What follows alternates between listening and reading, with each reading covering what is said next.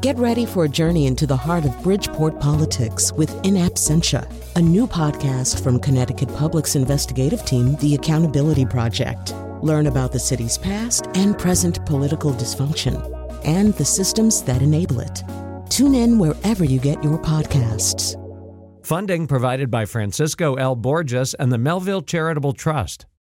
Faith here with your welcome toast. It was Thomas Wolfe who said, There is no spectacle on earth more appealing than that of a woman in the act of cooking dinner for someone she loves. I got that sunshine in my pocket, got that good soul in my feet. I feel that hot blood in my body when it drops. It's great to have you joining the party on the Faith Middleton Food Schmooze, inviting you to eat, drink, and be merry with us. We're in our culinary studio at the Big G Gateway Community College in downtown New Haven. We have the use of their five professional kitchens, part of their culinary education program. I'm with my food buddies I adore Chris Prosperi, Senior producer Robin Doyen Aiken, Mark Raymond, Alex Province is away exploring the desert of Arizona. Hey, everybody. hey, hey. Okay, we have on this show Ina Garten of the Food Network is going to be with us. And so she's on the road promoting a new cookbook, and it, it is really something. And by the way, she reinvents a dish that so many of you, maybe not all of you, but so many of you will remember from the Silver Palate Cookbook chicken marbella. How many times have we all made this dish? She has updated it and put it in this new cookbook. So I'm just giving you a little tease about that. Right now, I would like to talk with you about. I just came back from leading that tour of Puglia, Italy. Puglia, for those who don't know, that is southern Italy. If you know that Italy is a boot, it's on the heel of the boot, and two seas come together. And in fact, it is the longest stretch of uh, beach and the most loved beaches in all of Italy. And so while you hear of people going to Positano and Amalfi, Capri, all that, the real place that Italians go is to the beaches of Puglia. So gorgeous. you Amazing know, absolutely seafood? gorgeous. Seafood everywhere. Let me just tell you, here's what happens. when you're in Puglia, every meal seems to open the same way. They give you buffalo mozzarella, Okay. Of course. but course. it's so good that it will ruin you for the rest of your life. and um, then they give you lots of prosciutto. They might give you um, speck or speck, as Yeah, we say. yeah. You know, things like that. And it's just a fantastic way to open, but it's over and over again. It's their thing. These products are all around them. And they have beautiful cattle there. And so they have So they amazing steak mozzarella. as Oh. well as seafood. Seafood is everywhere. It is.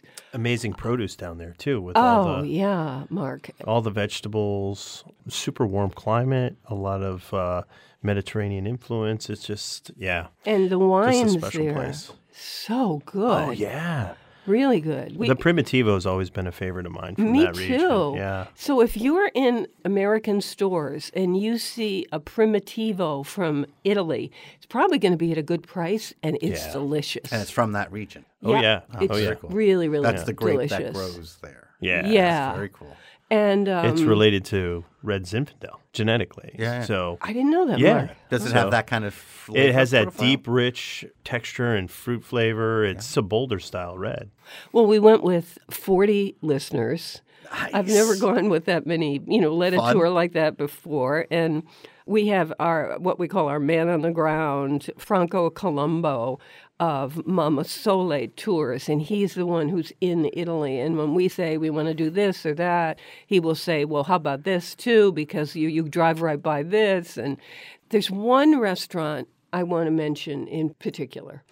It is, without a doubt, the most dramatic, romantic, amazing setting of a restaurant I have ever been in in my life. And I believe me, Wow. on these Yeah. tours and even on my own vacations, because of the work that I do, Yeah. I have been in places that are just staggering. Ducasse and all this stuff, Monte, Monte Carlo, Carlo, and all, you know, things where you, well, you say, this, I will never ever live to do this again. This is in a part of Puglia called Pulignare uh, a And so it's a seaside town, nothing super fancy. It does have a few designer stores, but I mean it's like it's like a beach town in America. And then these central squares and the village and churches and the whole thing. And we're walking all around. Then they said, now we're going to go into the restaurant for the big experience. This is mm-hmm. probably the most important meal of the trip. And I'm also selecting it because of what I just mentioned, that I've never seen anything like this. You go down a narrow staircase that almost is like a winding staircase, and you're thinking, you know, where where am I down. going? Yeah, straight down, down, down, down, down. And there there is an elevator for people who have difficulty, but you know, I was doing the stairs and mm-hmm. Come all the way to the bottom and they said, "All right, now you just go down this little alley here."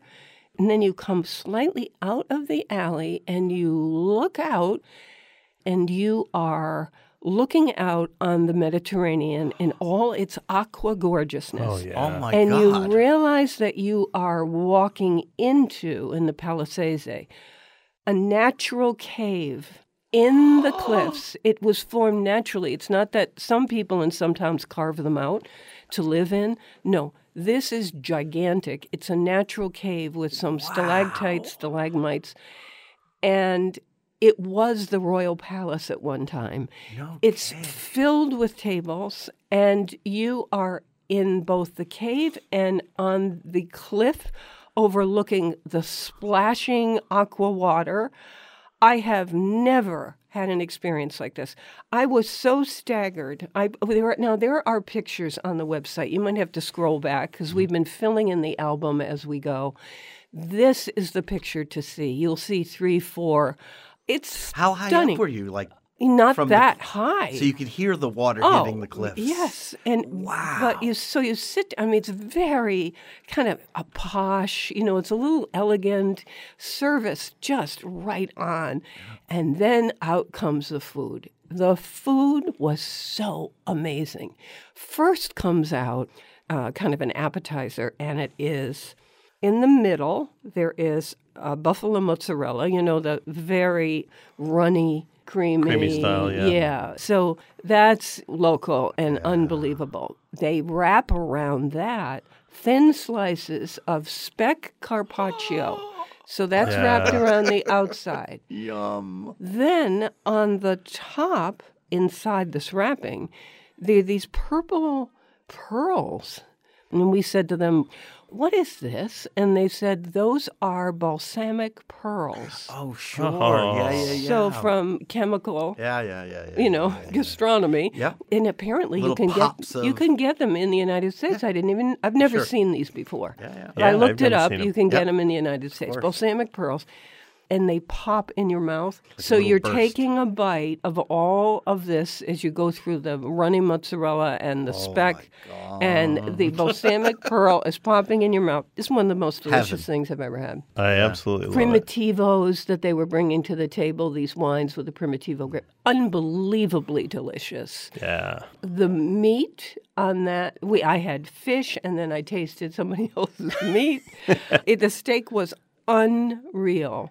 The most staggering place to go. And I am telling you right now that at some point I'm going to lead another trip to Puglia because of that restaurant. It's one of those things where you say, once in my lifetime, I have to be in a setting like this because you're never going to see anything like it again. Yeah.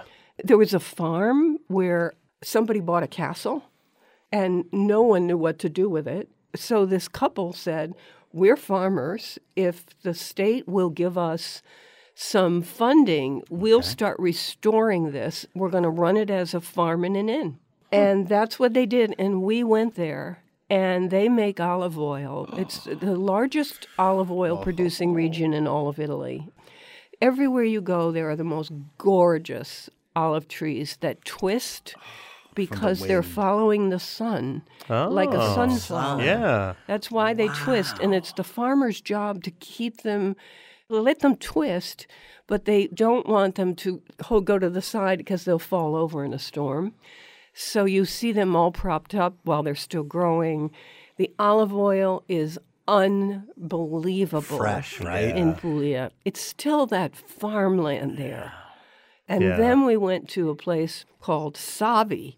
This is run by a Nicola Savi, who is probably trained. He's a teacher and a chef. He's the most remarkable man. He's trained more of the greatest chefs in all of Italy than you I could ever say. And so when he goes anywhere, out comes the red carpet. Oh, sure. Through Carlos Pasta here in Connecticut, we had a connection to him, and he hosted us at Savi, his restaurant. Oh, nice. He makes crepes. Now we think of crepes as dessert crepes with what? Whipped Bananas, cream, strawberries, cream, yeah. chocolate. Chocolate, Nutella. He makes savory crepes like you've never seen in your life. You know, one I might come out stuffed Seafood. with something, and then there's a langoustine stretched across the top. of it. Oh, nice. He made us, though, the crepe that is the most popular crepe in the 30 years he's been doing this. Their ham and cheese all diced up. Oh. And then a little bit of a sauce that he's created. And then he folds it all up so that it looks like a round crepe. And then back in the butter again. Um, and it, they brown the outside and the inside melts. And he serves it to you. And you just think, okay, you really need to come to America. This is very important that you come to our. Our country and I- set up a chain of those restaurants around the country. Why don't creperies make it here? It's not what we eat. In the 70s, there was one that was La Crepe, right? That went around the states, but it didn't make it. There's one in Greenwich that's been there a long time. You can make them gluten free by Sure. using buckwheat, Buckwheat, and Yeah. uh, corn flour. He made some of those for us. Delicious. There was one up in the Berkshires in Lenox, Mass, and uh, right in the downtown area where they were making like butternut squash crepes. Oh yeah, you know, it's the most versatile. Yeah, right? You I mean, put just- anything in them. Yes, but I want these savory ones because one of the most delicious things I've ever had is to have that. It's just there's something about the proportions, the outside. Makes me think maybe I'll try it for a while. yeah, Right? Run a crepe special. Well, anyway, that was our trip to Puglia with uh, 40 listeners who were the most fun. And I'm back at the drawing board. I had such a good time. I'm back at the drawing board to see what trip might be next. So you be sure and write in and let us know what you want us to do. But I don't know. We have some ideas. We are talking about it here on the show. Oh yeah, Yeah. I got some ideas. I know, I, I know you do. All right, quickly, as we're getting to Ina Garten is joining us in just a few minutes, I wanted to talk about this wine, which is a prosecco from the Pasqua Winery. We've had them on the air. They, they did 11 minutes, the 11 minute rosé. Yeah. they, uh, which was Made the summer. you know what? Let me just tell you something because I am proud of this. Do you know how many bottles of that wine were sold from that piece on this show? it was over 3,000 cases.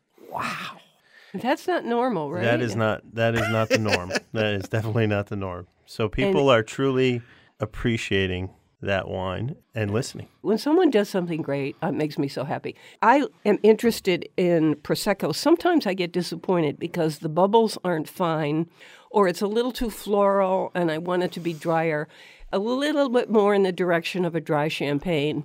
So it can only be from a certain region in Italy to get the name Prosecco. And this one is. It's around twenty dollars. It's a prosecco made almost in that method champenoise. So, Mark, tell us about this. Where this comes from? It's so good. So this is Fine bubbles. yeah. So this is the Romeo and Juliet prosecco that they make, Mm. and it's uh, got that funky label that we've seen on the white and red that Like we've had on the graffiti. show, and it's a snapshot of the the wall of Juliet, where three thousand people a day write love notes on the wall. So it's that's really cool.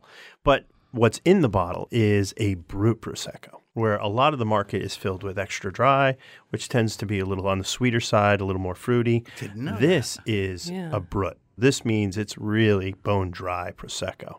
As they do a still little. friendly. Oh, absolutely. You know what I mean? It's not like you say, "Oh, this is so There- bitter" or anything. It's no, just, it's not super tart. Just it's just delicious. really got some wonderful sort of uh, Granny Smith apple to it. It's real crisp, real refreshing, and great for this time of year. It we're all- we're celebrating, right? Yeah. Yeah, From here to the are end of the year. I've got to say, at the holidays, because there is so much food and people just stopping by, or you you know you have more people over for dinner.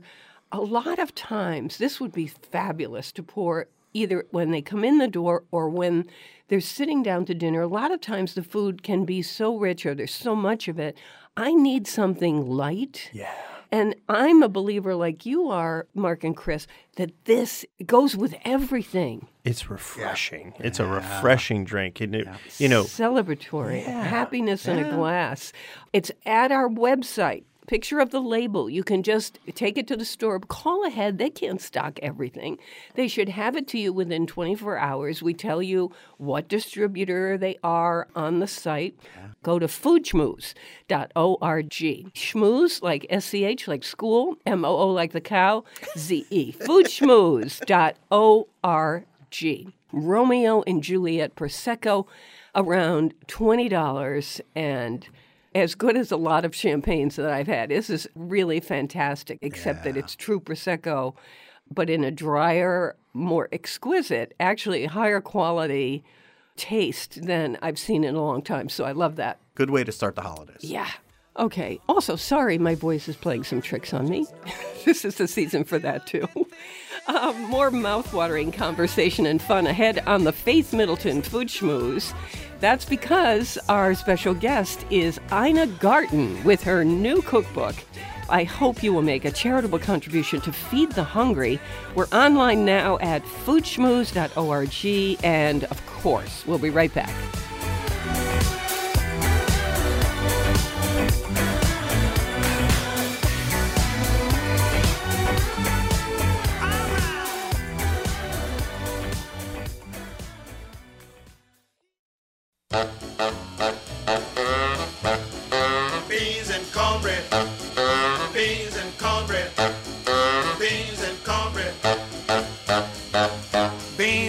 Cornbread had a fight. Beans knocked cornbread out of sight. Cornbread said, now that's all right. Meet me on the corner tomorrow night. I'll be ready. I'll be ready tomorrow night. I'll be ready. I'll be ready tomorrow night. I'll be ready. I'll be ready tomorrow night. That's what Beans said to cornbread. Sign up for our free podcast, a copy of the show. It arrives in your inbox. You just go to our site once and then it's taken care of. And that's foodschmooze.org. I'm with my treasured food buddies, Chris Prosperi, chef and co owner of Metro Bis Restaurant in Simsbury, Connecticut, wine expert Mark Raymond. And I've been waiting for this. Ina Garten is where she is because of who she is. So, returning to our show, which always delights me, with the newest of her many cookbooks, we have the Food Network star and best thrower of dinner parties, I'm told, Ina Garten, author of Cook Like a Pro. I don't want that to scare you because that might sound like, oh, that's not me. But oh, when you see these recipes or hear about these recipes, you're going to realize I think it is for you. Ina, welcome back to the Food Schmooze. So happy to talk to you. Me Always. too. So I have to go immediately to something you did in this cookbook, which I think is kind of genius. I can't imagine what that is, Faye. but Am I the first to say this? This this is doesn't usually come up in a conversation, but just go ahead. I don't want to stop you. yeah. I think you're supposed to say, "Do go on." oh yes, do go on. um, Chicken Marbella has been Oh. updated. Of course, this comes from Sheila Lukins, Silver Palate, And Julee Rosso, yeah. and two Ju- of them. yeah, so many people. Maybe not some youngsters, but a lot of people have made this dish about a hundred times. And I have always felt that a little something, as much as I loved it, it's the perfect, easy thing to make for a crowd of people. I couldn't get it, and I'm excited about this recipe. Ina, tell me what you did. As Nora Ephron said, in the 80s in New York City, every time you went to a dinner party, they served chicken marbella. and there were two reasons for it. It's the easiest dinner party dish you could ever make because you mix everything together, as you remember, and you put it in the refrigerator overnight, and you take the entire pan and throw it in the oven, sauce and marinade and everything, and it comes out incredibly well. And the mm-hmm. second reason why I love it is it has so much flavor. But when I revisited it, it just didn't quite. I don't know whether the ingredients are different now or whether we expect more flavor from things that we make now, but it just needed a little something. It was a little too sweet. That might be something that you tasted. It was a little Y- cut yeah. down on the on the brown sugar at the end, that caramelization. But I also ramped up the seasonings just a little bit and ended up with exactly the chicken Bombay of your dr- of your memory, actually, of what we remember was so oh. good about it. There's something about chicken and prunes and olives that just sound very strange, and they're so good. Give me a second to just tell people who are of a certain age who might not, or maybe don't cook, and might not know. We so automatically think, of course, you know it's in chicken marbella, but olive oil, red wine vinegar, prunes, large green Everything else. olives, capers, bay leaves, garlic, some dried oregano. A lot of garlic. Yeah, I see that. Kosher salt, chicken pieces, light brown sugar, which has been lightened up in this recipe, and some dry white wine, like a Pinot Grigio, let's say. Mm-hmm. And that's what comes together in the pan that gets popped into the oven. And it is, I know. okay. I want to hear from Chris on this. We asked Chris if he would make one of your recipes for us. And we just sat and ate it with a rosé I brought back from Italy and with Mark's Prosecco. Are And you started to tell me that they're all toasted over there? so I'm on my own. Is that- No. no. Are you left me out? I know. Pour something really quickly. After hearing about that, I'm going to get a coffee. Okay. So this is your red wine braised short ribs. I've made that so much. It's Oh. so good. Are, you- mm-hmm. Oh. are you happy with it? No, Oh it's my God. ridiculous. I wanted more. It's just, It's you know, perfect for this time of year too. as some people I say, actually it's serve sick. Yeah. It's, it's sick. It's sick. It's just so good. the It's highest sick. compliment. It's sick. I made it for a friend of mine, and she texted me right afterwards, and she said, "Man, can you cook?" that, that was the best compliment I ever got. Yeah. but you know what? I've made a lot of different short ribs, but the one thing that you did is it has Guinness in it. Guinness Stout. Depth of flavor comes from that. You don't know what's in there, but it's just amazing flavor. Did you serve it the way I do with the creamy blue cheese grits? No, we did a little bit of mashed potatoes. If I had them, I would have. That yeah. sounds- And you, you'd all be asleep now if you had. Yeah, right? I'm you didn't.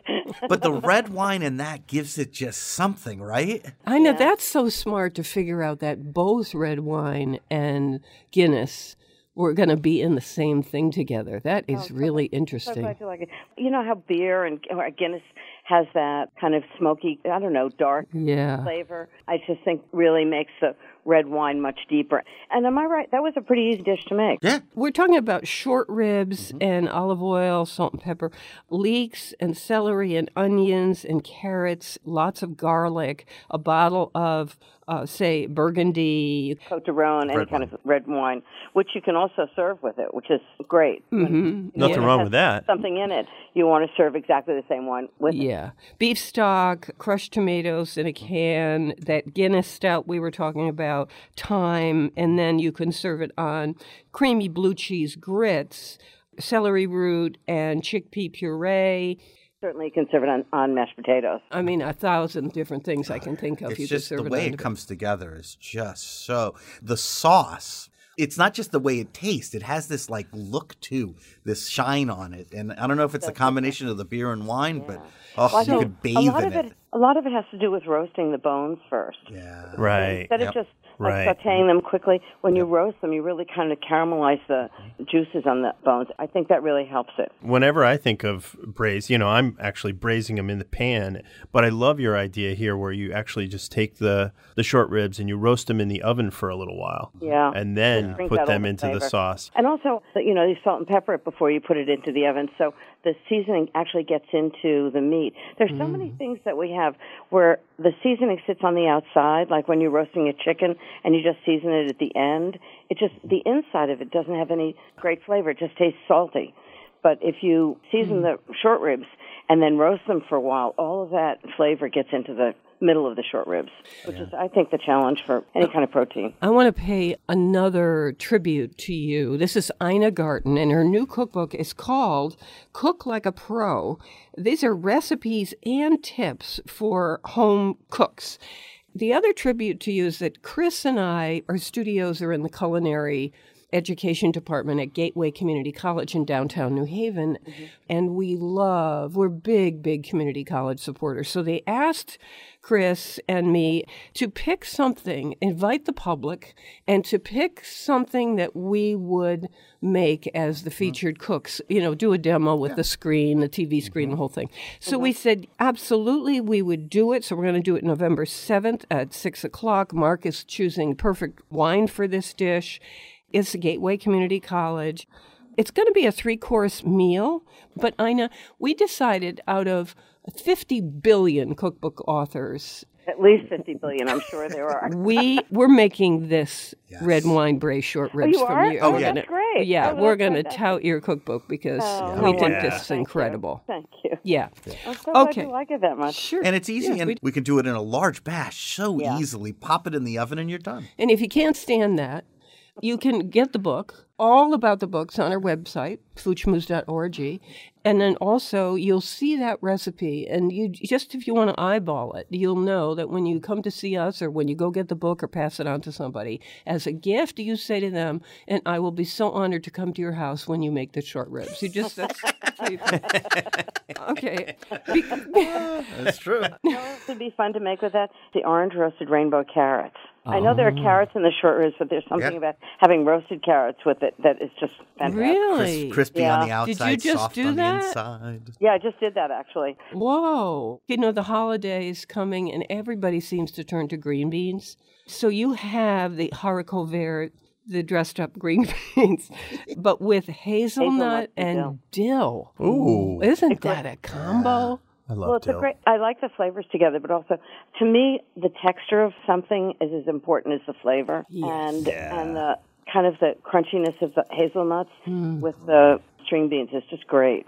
I love And that gives Oh. you a new recipe for the holidays, right? Try this one instead of the classic Yeah. one with cream and mushroom soup. This is taking it up a notch or Don't two. do the cream and mushrooms. with the with the French fried onion rings. You know, well, maybe with the French fried onion rings. Yeah. I never scold people for wanting to be traditional and make the same meal over and over and over. But I always say it is fun to take one dish and change it. If you do a green bean a certain way, try this one. Yeah. Try another one. Foodschmooze.org for that. And of course, in the book, Cook Like a Pro from Ina Garten, it's her new book. I'm a big potato galette fan, and because they get so crispy on the outside and slightly creamy on the inside. How do you do these? What's the secret to getting it right? I think adjusting the temperature on the stove just to make sure that you don't burn the outside hmm. before the inside is cooked.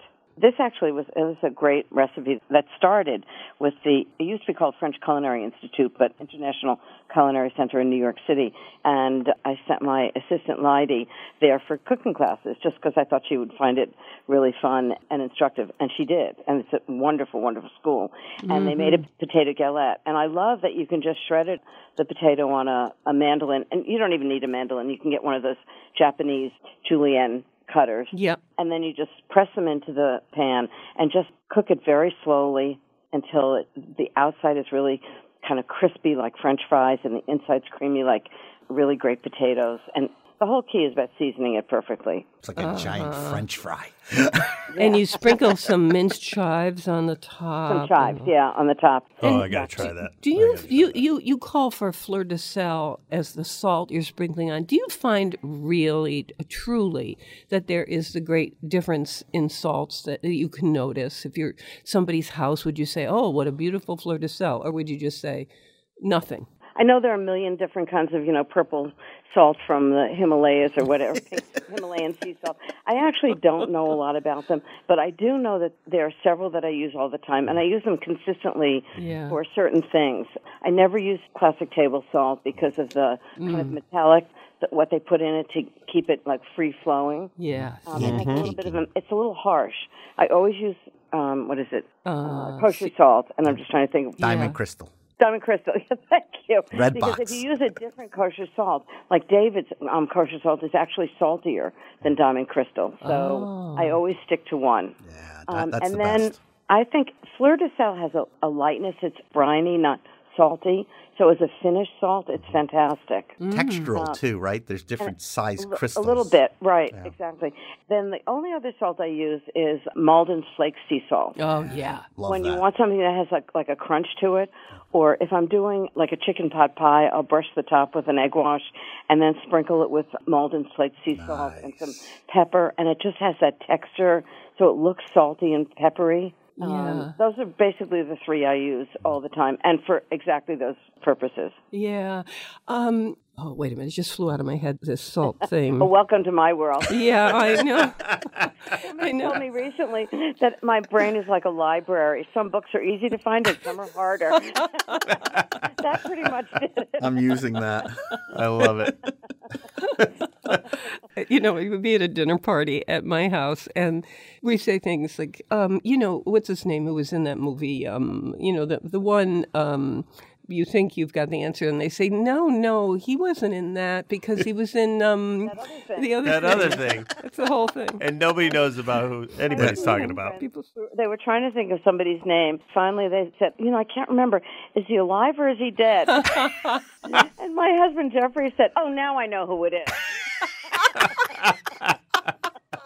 Goodness. It's a good place to start. Oh my God! You see why we love Ina. Oh. Okay, Ina Garten. Her book is called "Cook Like a Pro." It's just out. Oh wait, I know what I was going to say about the salt. This remark you made about regular table salt having a metallic taste to it. I have a theory that gluten-free baked products taste slightly metallic and weird, partly because they're using the cheapest salt they can and it has that metallic-y thing because it tastes metallic to me. All the baked goods, Yeah. and it- so maybe Possible. just a theory. For baking, gluten free, I always use Thomas Keller's Cup for Cup. Yeah, I, I have that. Spectacular. I Yeah. it's just everything tastes exactly the same except cookies, which are just ever so slightly crisper. They're actually better. It's just fantastic, and I don't think it has any of that kind of metallic Yeah. at all. Oh wow, I'm gonna. I've got that in my freezer. I'm gonna dig that out now. Wow, I'm having such a good time. I just looked at the clock, and we've got to take a quick, a quick break. But don't go anywhere. We're to continue this conversation with Ina Garten, who's back on the show. We're going to be asking her about. She has this dessert that just when she tests it at her dinner parties, people go crazy. She's going to tell us all about that. We love the local and ask you to support your local food growers and food makers. We'll take this quick break and we'll be right back.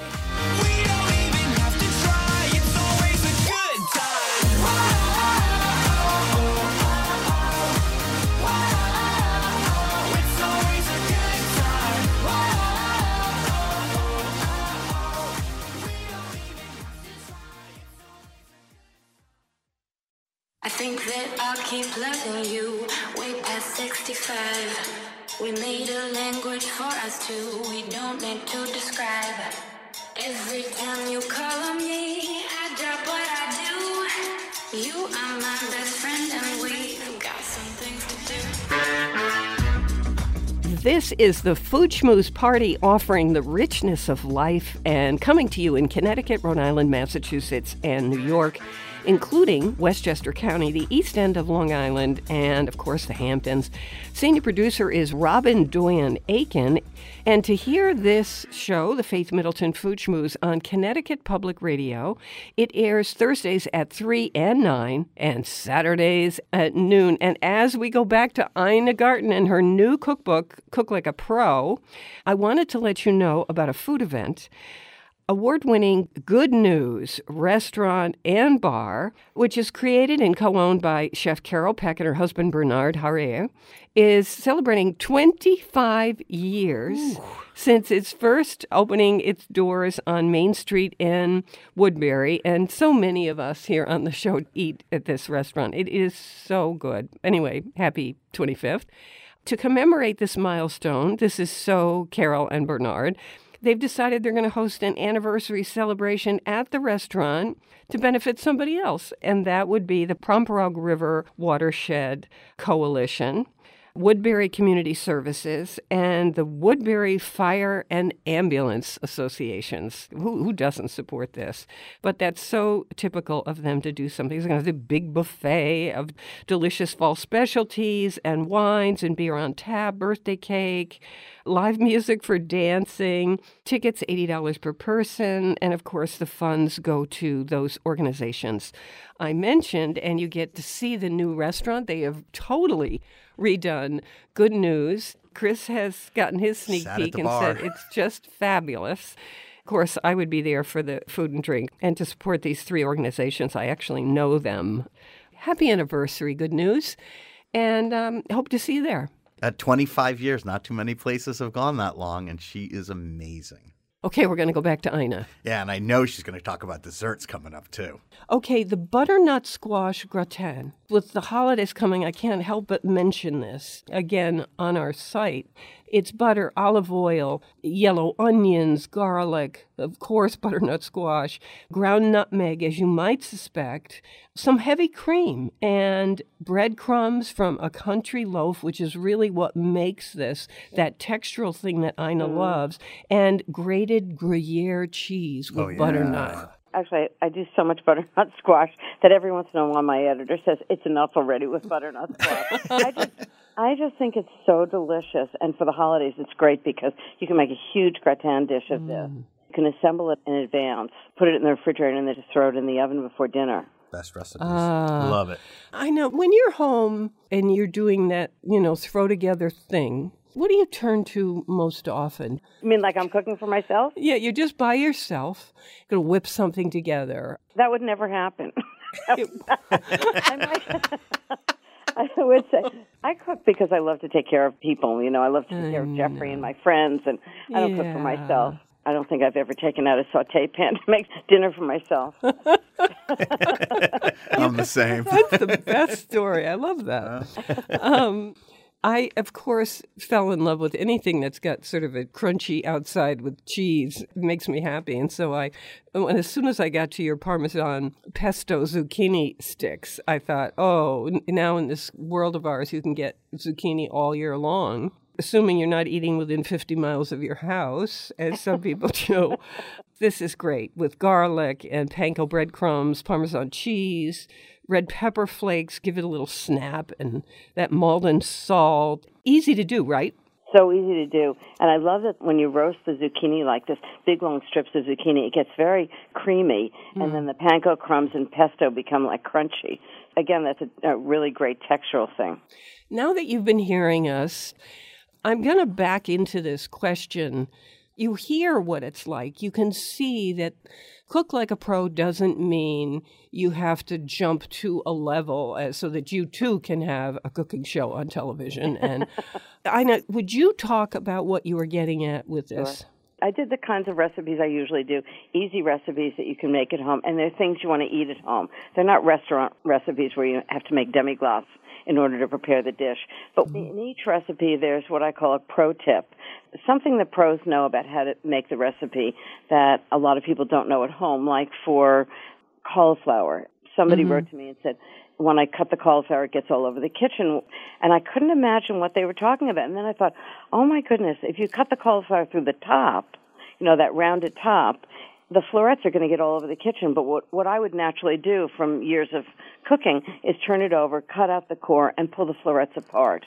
So you not only um, don't get cauliflower all over your kitchen, but also all the florets are whole. They don't have a, like a cut mark on them. So it looks nicer. So the knife goes through You just cut out the core from the underside. from the Turn it over. underside. I see. You- Turn it over, cut out the core, and then cut the florets apart without cutting through the florets. like you would with an apple. So each recipe has something like that. There's a dessert that's a chocolate pecan meringue torte, like how to make beautiful chocolate curls. Restaurant pastry chefs know how to do it, mm-hmm. but there's a trick to it, and it's a very simple trick using a microwave and a vegetable peeler. Each recipe has pro tips that I've learned from being around Yeah. restaurant kitchens or especially food store kitchens and professional cooks that I just like people could use at home and they'd feel like they were doing it the right way and cooking with confidence. That's what I took from your That's the book. key. Confidence. Let's do something that is a favorite of mine as well as yours, and it is that fried chicken sandwich. Ah, so good. oh my God. I know. I actually made it for a friend who has had dinner at my house, I'd say like twice a month for years. And after I made this, he said, I think this is the best thing you've ever made. it, was, it was the fried chicken sandwich from Shake Shack. I know. you know what the secret to that is? It's a, a bun with, you know, special sauce, a buttermilk sauce, which is incredible, and herbs, and then a chicken breast that's been breaded and fried. The secret to that is something I actually had been thinking about doing for a while, and then the Shake Shack book came along, and they did what I've been thinking about. I thought that's going to work. Is you marinate the chicken in buttermilk, then you put it in a flour and seasoning mixture, and then you put it back in the marinade, and then you put it back in the flour. So it's got like a double crust on it. Oh yeah. Uh-huh. And so yeah. then when you when you cook it, it just gets really crunchy on the outside. And because of the buttermilk marinade, the chicken is really flavorful. All the seasonings get into the chicken, and the buttermilk makes it really tender. I would serve this for a dinner. Oh I did. yeah. I You did. did? Yeah, for dinner What party, happened? Absolutely. People went crazy. They were just like, "Oh my god, this is the best thing you've ever made." I'm like, "Really?" I ran out of time and I wanted to do something quick and easy. wow. Can you just think of the wine that would be so perfect with this sandwich? Isn't it like, oh, Oh, my yeah. God. You know what else I make a lot? Riesling. That people just, I mean, I, I remember serving it the first time to like six people, and there was a moment where everybody started eating it, and they were like dead silent. They were like, mmm. I thought, oh, I guess it's good. It's the pork pozole. It's something between a soup and a stew. Yeah. And then on top, I serve it with lime wedges because lime, that edge with lime is really great. Sliced avocado, sliced scallions, sliced radishes, which have a little heat, um, grated cheddar, and sour cream. People just go crazy over it. I think one of the most successful things I've ever served at a dinner party. Are you sometimes using the dinner party as a test? Always, not sometimes, always. Mm-hmm. You know, when I'm testing recipes, I'll test them over and over and over and over again. One of them I remember doing like 25 times just to make sure it's exactly what I'm looking for. Like the flavors are right and the texture's right and it's easy to make. And then when I'm done, I hand it to my assistant and watch her make it. I'll see her like read the instructions and hesitate, and I'll go, "Okay, what was your question?" And she'll tell me, and I'll just write the answer in the margin. So people feel like I'm ah. standing next to them while they're making the recipe. Oh, that's great to cool. know. I don't know what they would do with a written word. I know what I meant, but whether I actually said it right, cut something mm-hmm. crosswise, can be lots of different things. Yeah. So I wanted Sure. to be very specific. I and know. if it's too complicated to do for a dinner party, it doesn't go in the book. This is Ina Garten, and her newest book is called Cook Like a Pro. This is for food you make at home, but every recipe has a little box next to it with a pro tip. Things Ina has invented herself or picked up from somebody else through the years and relies on. So she's passing those on to us. I just looked at the pozole. uh, it's one of my favorite things too, and I just looked at that picture and thought, "Oh Yum, boy, lunch again. you know, yeah." That- Round that- two. That would definitely be a dinner at my Lunchtime house. round two. I think that's- So when people, when you invite people to dinner, do they tell you their food issues? And have you seen the num? You always ask. And have you seen the number of issues go up? Actually, Dan Barber at Stone Barns told me this thing about gluten that maybe all of you know, but I thought it was really interesting. In the past 20 years, people have had a huge increase in gluten allergies. Yeah. It turns out that in the past 20 or 25 years, the wheat producers have been increasing the, the amount of gluten in wheat so mm-hmm. that the bread producers don't have to work so hard to make bread. Interesting. Oh. Interesting. They, High those gluten. two things correspond. I don't know whether they're selecting for high gluten or whether they're engineering it for high gluten. However, they're doing it, the new wheat that they're producing is different from the wheat 30 years ago. Yes. Yes. And is. so we have gluten allergies for a reason. So what I do is I, I ask everybody what they don't like to eat. I don't even say allergic.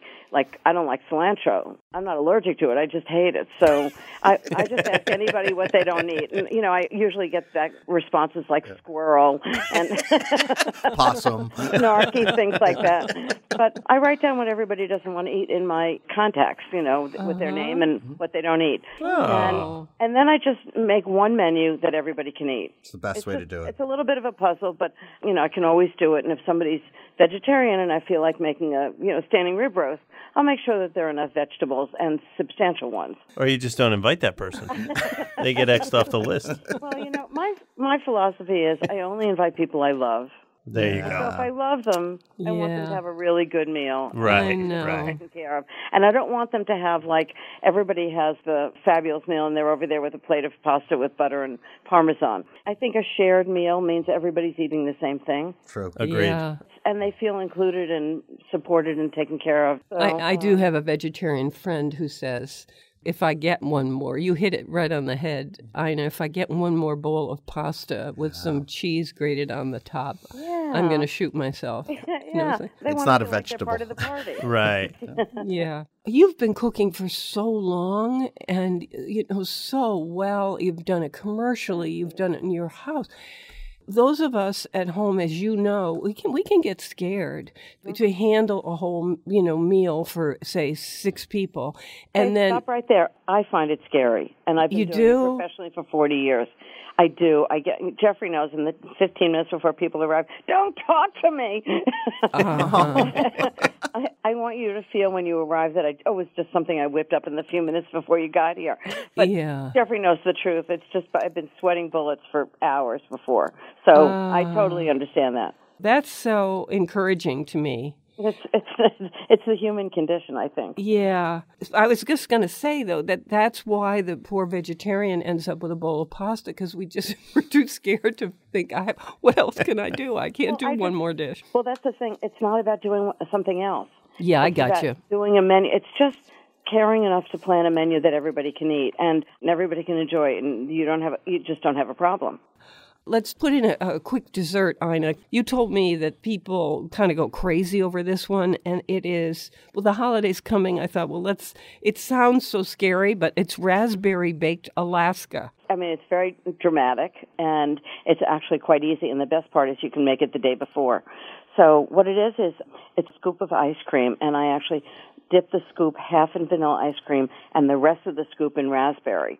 So you have vanilla and raspberry together, and I I love those two flavors together always. Mm-hmm. And then the outside is meringue. It needs to be really messy, so when you bake it, the outside gets brown and all the kind of edges get really browned. And then I serve it with a little fresh raspberry sauce.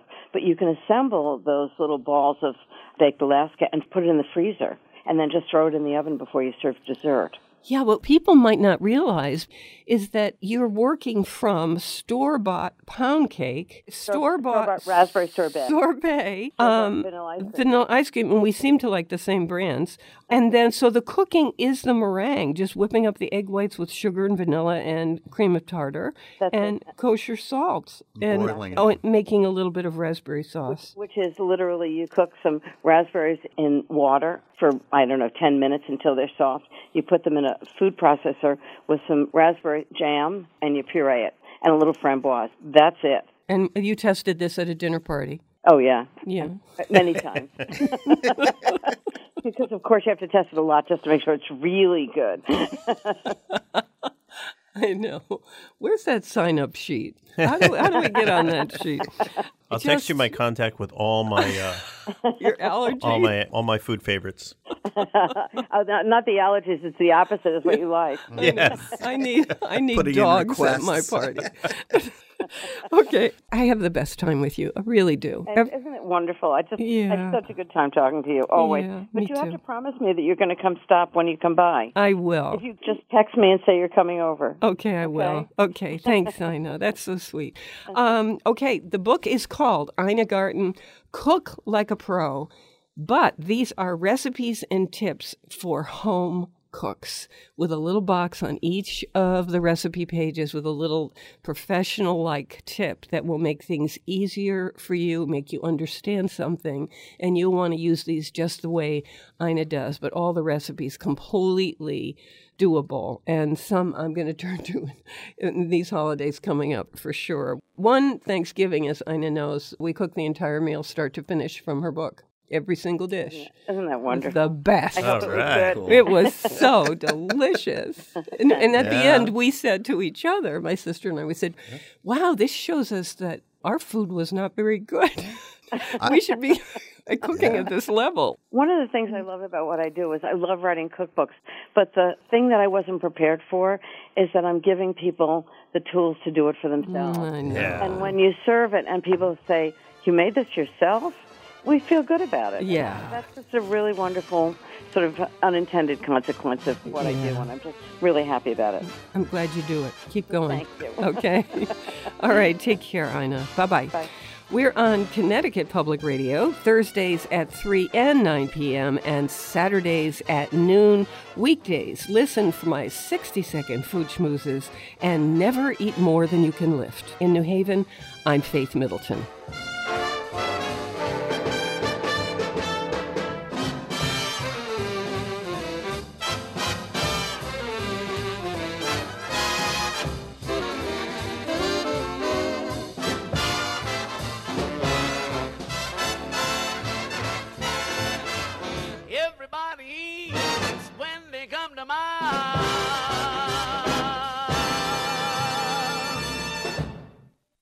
Hey, don't want the party to end? Well, neither do we. Talk with us anytime online at foodschmooze.org.